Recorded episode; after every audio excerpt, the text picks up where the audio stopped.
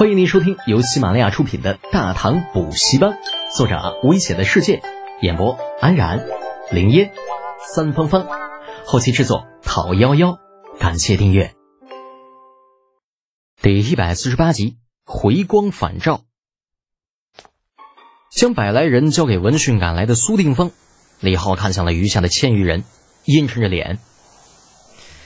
很遗憾，我刚刚送走了一批战友。说实话，其实你们这些留下来的人，未必真比他们强，只是你们比他们更加适应未来的战场罢了。另外，你们也不必开心，淘汰还会继续，我会将所有不能适应未来战场的人全部淘汰掉，他们的将来未必不是你们的将来，所以继续努力吧，争取不要被淘汰，争取留下来。或许将来我们会有一天并肩战斗。报告，又是一声报告。讲，那人站出来，语带不满，朗声问道：“报告都尉，你一直都在强调未来战场，能不能告诉我们什么是未来战场？未来战场到底是什么？”李浩来到那人面前，四目相对，半晌方道：“未来战场到底是什么？”老实说，我也不知道。或许等你完成了训练，能够亲自告诉我。那能不能告诉我们接下来的训练是什么？很遗憾，我只能告诉你，下一项训练是野外生存。至于以后，等你们过了这一关再说吧。说完之后，李浩转身回到了队伍的正前方，拍了拍抬头挺胸、目不斜视的铁柱，对下面说道。这段时间被紧急集合，累惨了吧？不怕跟你们说，这家伙身上的新式作训服，可以让你们把穿衣服的时间压缩到三个呼吸之内。只要你们能够完成训练，这个就是你们的。说完之后，让铁柱转了个身，拍了拍他身后的背包，身上背着那么多零零散散的东西，是不是很累呢？他身上的这个叫做行军背囊。可以装下你们身上全部的零碎不说，行军也会舒服很多。同样的标准，只要你们完成训练，这个也是你们的。从铁柱身上的背包侧面摘下颜色黝黑的滑轮弓，用力一抖，咔嚓一声，弓臂弹开。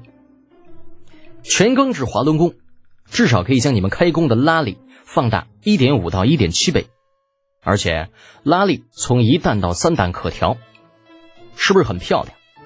是不是很吸引人？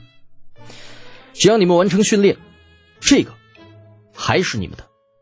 左一件装备，右一件装备啊！看到下边那群大头兵眼花缭乱，呼吸粗重。铁柱一身另类的丛林迷彩，透着别样的狂野。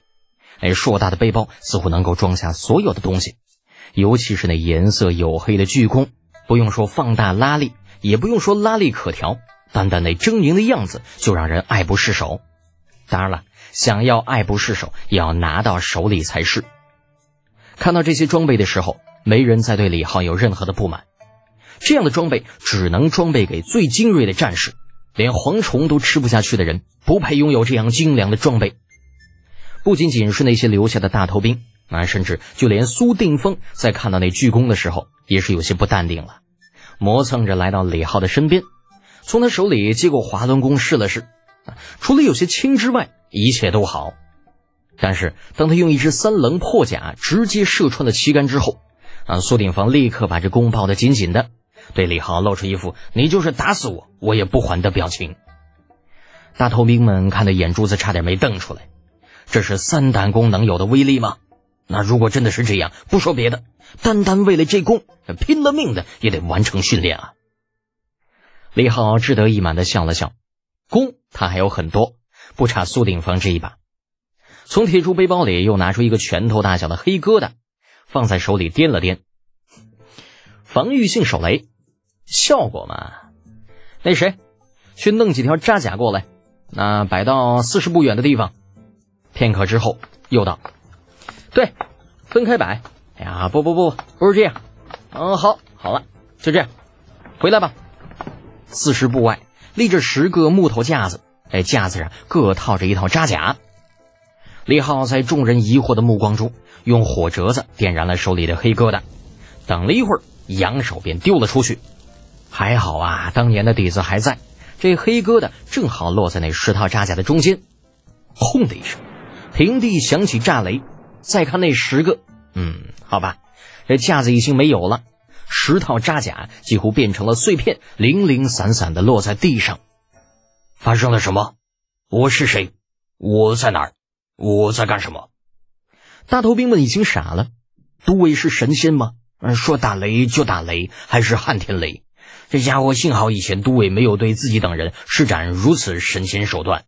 那家伙他太牛批了，这否则的话，岂不是大家早就死翘翘了？拍拍手，将众人的目光吸引过来。李浩再次从铁柱的背包里掏出了一个黑疙瘩，看到了没有？这就是防御性手雷。你们只要能够完成全部的训练，这东西依旧是你们的。报告！啊，随着李浩的声落，人群中响起了无数的报告。急性子的冯枪更是直接站到队伍外面。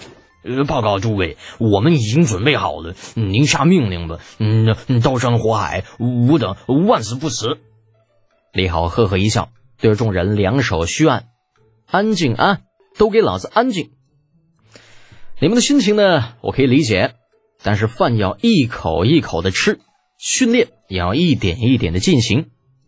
所以呢，咱们今天啊，就先来分个组，所有人分成三十组。组长由年前跟我去追剿倭人的三十个人负责。现在开始分组吧，自由组队，限时一刻钟，开始。没有准备，没有通知，一切都是那么的突然。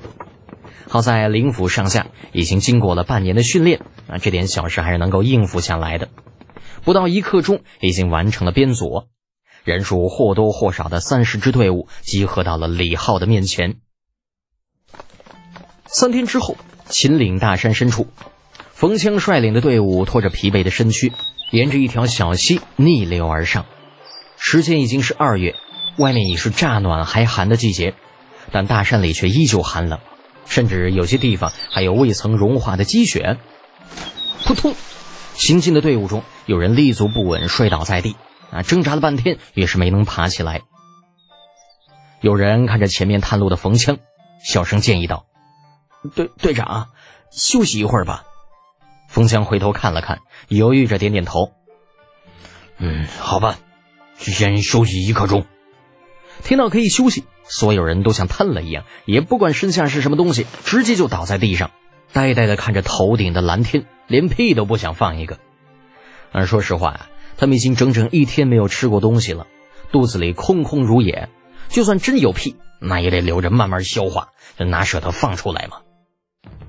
弟兄们都倒下了，可冯枪却不敢休息。作为队长，他责任重大，无论如何都要带着手下的兄弟们走出这片林子。另一个疲惫的身影靠了过来，坐到冯枪的身边。啊，老冯啊，怎么回事啊？我们已经找了一天了，也没有找到补给点，是不是走错路了？那说话的是一个曾经的师长，只不过现在以前的编制全都被打乱了。他也就成为了冯枪手下的一个兵。赵头啊，不是咱们走错了，而是……冯枪突然压低了声音，恶狠狠的骂道：“而是那个混蛋给我们的地图，压根就是错的，错的！什么？”那姓赵的师长眼睛瞪得老大，刚想叫，那立刻又捂上了嘴巴，隔了好一会儿才低声说道：“你怎么知道？”那地图是错的，会不会是看错了？风枪掏出了怀里的简易地图，指着上面东南西北的标注。不可能，我绝对不可能看错。你看看这里，你再看看这里，按照之前都尉交给我的东西，这地图的方位他妈整整错了四十五度。也就是说，这上边标注的北方，那实际上应该是西北。而我们却傻逼乎乎的按照这上面的标志一直往北走，这他妈能不错吗？那赵师长也傻了，这这怎怎么会这样？怎么会这样啊？他们可是走了整整三天，而且为了赶在别的队伍前面，那他们还赶了一晚上的夜路。那就算他们行军的速度再慢，这个时候也走出了大概两百多里了。也就是说，他们距离正确的方向大概差了，嗯，好吧，嗯，算不清有多少，反正不会低于一百里就是了。良久，哎，赵师长抓起地上的一块石头，狠狠地丢了出去，啊，咬牙切齿地说道：“亏老子还以为杜伟是良心发现了，才拿出那么多好东西，结果，结果……”冯枪接过话头，结果现在才知道，他那是丧心病狂前的回光返照，是吧？嗯，事已至此，还有什么好说的？赵师长摇了摇头，又狠狠地踩了一脚地上的石头。现在我们只有两条路，一是原路返回，二是马上选择正确的方向。第一条路不用说了，既然已经到了这里，我们谁都不想就此认输，所以。赶路吧，是。你以为，现在我们走的方向是哪里啊？不就是向西的吗？冯强郁闷的将地图折好，重新揣进怀里，拍了拍垂头丧气的赵师长：“赵头啊，走吧。”嗯。这赵师长艰难的站起来，忽然舔舔嘴唇，苦笑着说道：“老冯啊，你知道吗？我突然想吃炸蝗虫了。”现在想想啊，那东西还真是鸡肉味的，嘎嘣脆。是啊，我也想吃的。可是这荒山野岭的哪来的炸蝗虫啊？别说有，就这里边的温度，估计连蝗虫都不可能有。